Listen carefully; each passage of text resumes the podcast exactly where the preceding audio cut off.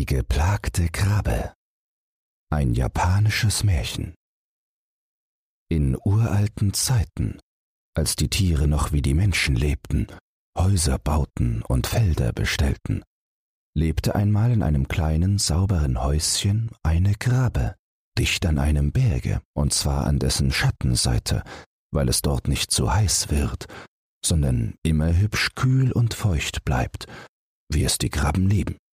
Diese Krabbe war eine fleißige und tüchtige Hausfrau, die sich mit ihrer Hände Arbeit mühselig, aber redlich durchs Leben schlug, dabei ihr Häuschen stets in Ordnung hielt und so von früh bis spät beschäftigt war.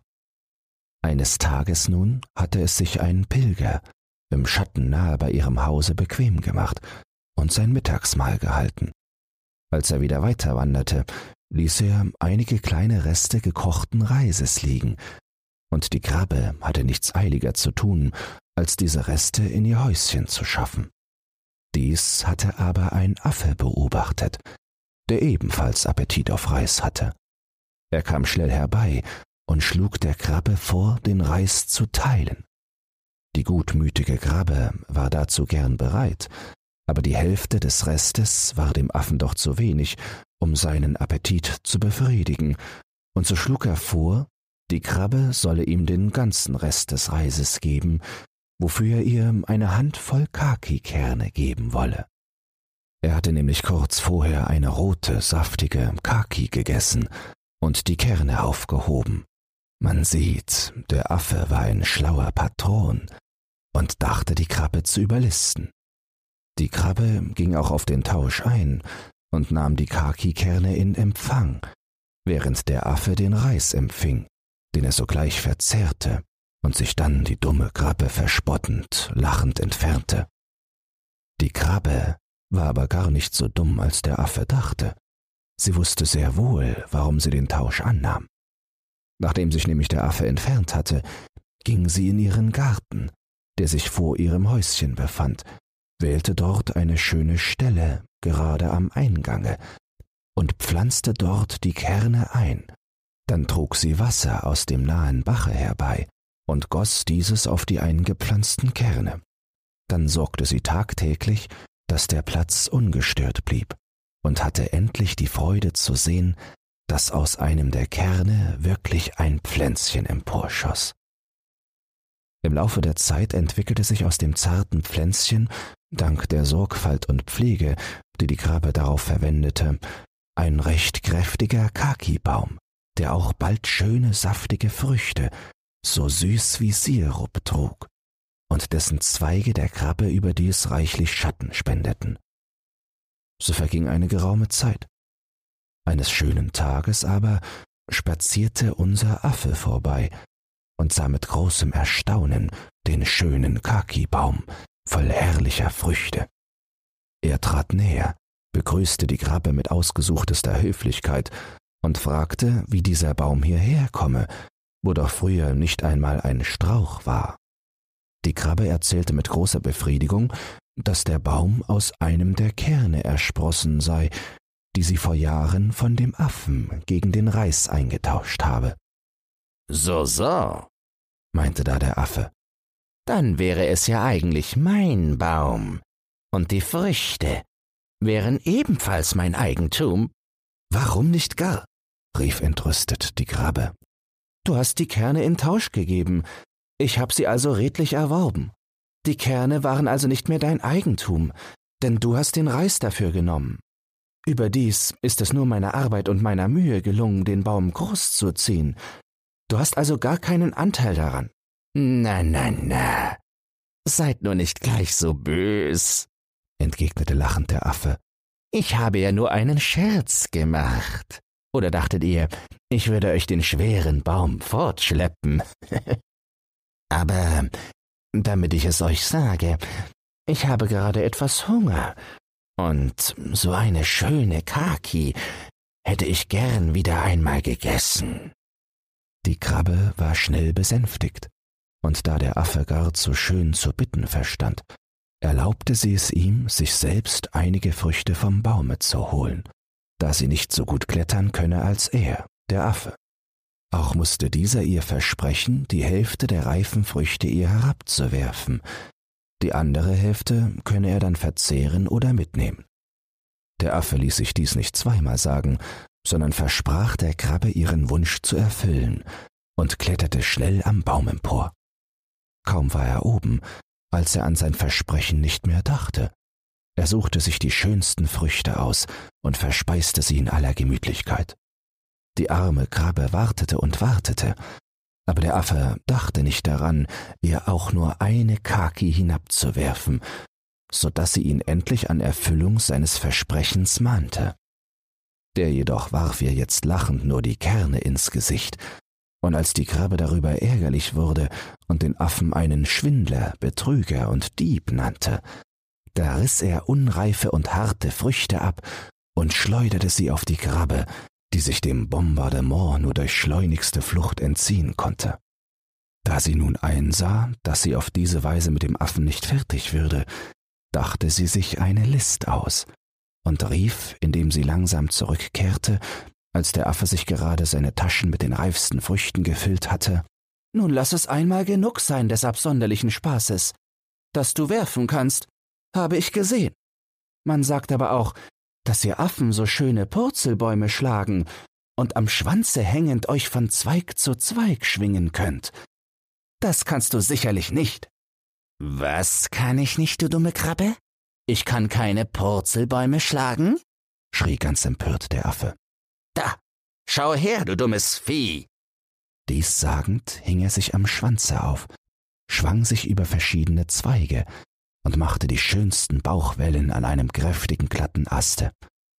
Darauf nun hatte die Krabbe nur gewartet, denn beim Herabhängen und Schwingen waren natürlicherweise dem Affen die Früchte aus den Taschen gefallen und rollten am Boden dahin, wo sie die Krabbe schnell auflas und in ihr Häuschen in Sicherheit brachte.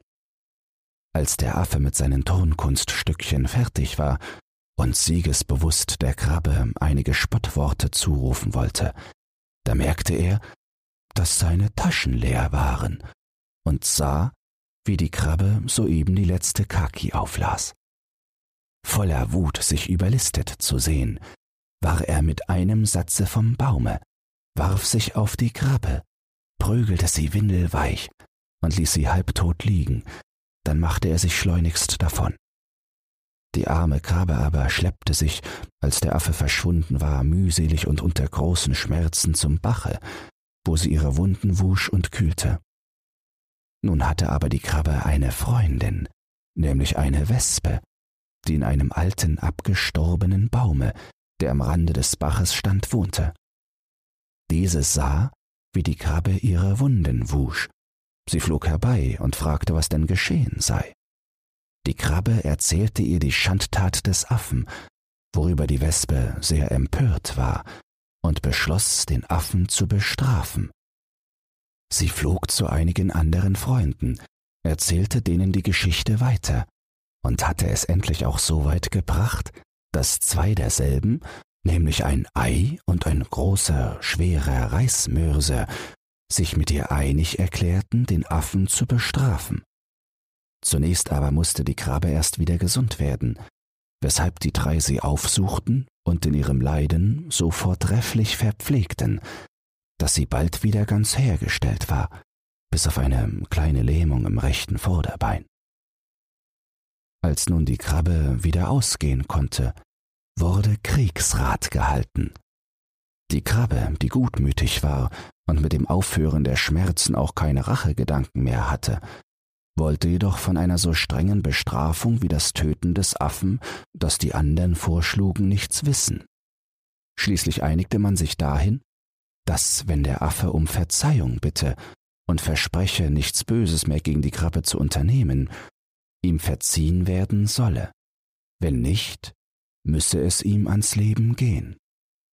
Die Wespe erhielt den Auftrag, diesen Beschluss dem Affen zu verkünden und ihn aufzufordern, vor dem Hause der Krabbe zu erscheinen, um seine Entschuldigung vorzubringen. Sie flog, summ summ, in den nicht so weit entfernten Wald, wo der Affe wohnte, und hatte das Glück, ihn anzutreffen. Mit lautem Summen flog sie durchs Fenster ins Zimmer, wo der Affe bei einem Fläschchen Sake hockte. Was bringt dir denn Gutes, Frau Wespe? fragte er. Gutes oder Böses, wie ihr es nennen wollt, entgegnete die Wespe und richtete ihren Auftrag aus. Der Affe lachte. Eure Drohung verlache ich. Wie könnt ihr euch erdreisten, mir mit dem Tode zu drohen?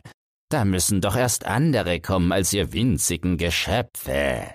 Seid nur nicht so übermütig, sagte die Wespe. So klein wir sind, haben wir doch unsere Waffen. Prahle nicht, dummes Vieh, rief der Affe ärgerlich. Aber kaum hatte er das gesagt, so saß ihm die Wespe schon auf der Nase und versetzte ihm einen recht kräftigen Stich. Brüllend vor Schmerz sprang er da auf und schrie Ich komme, ich werde kommen. Schön, das war dein Glück.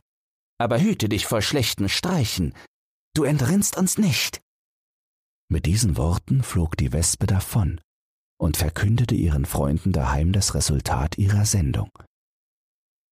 Am anderen Tage musste die Krabbe sich noch krank stellen, und sie legte sich auf ihr Lager, sich bis zum Kopfe zudeckend. Der Mörser stellte sich außen auf einen Vorsprung oberhalb der Tür, das Ei legte sich auf den Herd, und die Wespe setzte sich auf den Rand eines Wasserkübels, der in einer dunklen Ecke stand. So erwarteten alle vier den Affen. Es dauerte auch gar nicht lange, so kam er ganz furchtsam angeschlichen. Seine Nase war infolge des Wespenstiches furchtbar angeschwollen, das sah so komisch aus, dass der Mörser sich vor Lachen schüttelte und fast von seinem Platze gestürzt wäre, wenn er sich nicht schnell festgehalten hätte. Der Affe sah sich sorgfältig nach allen Seiten um. Als er aber niemanden erblickte, kam er näher und spähte durch die Tür ins Zimmer, wo er die Krabbe still liegen sah. Nun kehrte sein Mut zurück, und er trat keck ins Zimmer und begrüßte mit scheinheiliger Miene die Krabbe, die ganz krank und elend tat und mit leiser Stimme seinen Gruß erwiderte. Sie erwartete, dass der Affe seine Bitte um Verzeihung vorbringen werde, dem war aber sein alter Übermut wieder zurückgekehrt, und er dachte gar nicht daran, sich zu demütigen. Vielmehr erblickte er das Ei auf dem Herde, das er schnell ergriff, indem er höhnisch lächelnd sagte Du also bist eins von denen, die mir ans Leben wollen? Das darf nicht ungestraft dahingehen. Deine Frechheit soll jetzt dich das Leben kosten. Und dabei sollst du mir noch recht schön schmecken. Denn Eier esse ich zu gerne. Hüte dich, Affe, rief warnend die Krabbe. Du weißt, was deiner erwartet, wenn du deine bösen Streiche nicht lässt. Das sieh, wie ich deine und deiner sogenannten Freunde Drohung fürchte, sagte da der Affe und legte das Ei auf die glühenden Kohlen, um es zu backen. Aber die Strafe folgte auf dem Fuße, denn als er sich auf das Ei niederbeugte, um zu beobachten, wie die Schale sich durch die heiße Glut braun färbte, da platzte die Schale, und die heißen Stücke flogen ihm in die Augen und verbrannten ihm das Gesicht.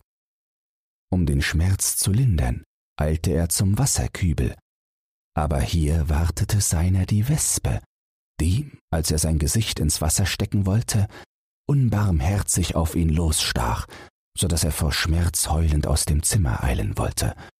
Doch als er durch die Türe lief, sprang von oben der Mörser herunter und hieb mit seinem Schlegel auf den Affen ein. Nun kamen auch die Krabbe und die Wespe heraus. Erstere setzte sich auf das Genick des Affen und zwickte ihn. Die Wespe zog ihr Schwert und stach ihn tot. Auch das Ei hatte sich wieder erholt und schaute dem Spektakel zu. So straften die unscheinbaren Wesen den böswilligen Affen. Daraus folgt, dass böse Taten immer ihren Lohn finden und dass man als Rächer auch den Kleinsten nicht gering achten sollte. Nach dem Tode des Affen lebte die Krabbe noch viele, viele Jahre in Ruhe und Zufriedenheit im Schatten des Kakibaumes. Und wenn man sie auch nicht getötet hat, so lebt sie heute doch nicht mehr. Wenn dir dieses Hörbuch gefallen hat, dann teile es oder lass eine Podcast-Bewertung da. Zudem hast du die Möglichkeit, unter den Shownotes bei Spotify anhand von Umfragen und Kommentaren mitzubestimmen, wohin es mit diesem Podcast gehen soll. Du hast Lob, Kritik oder einen Textwunsch, dann lass es mich wissen. Doch nun viel Spaß beim nächsten Hörbuch und eine geruhsame Nacht.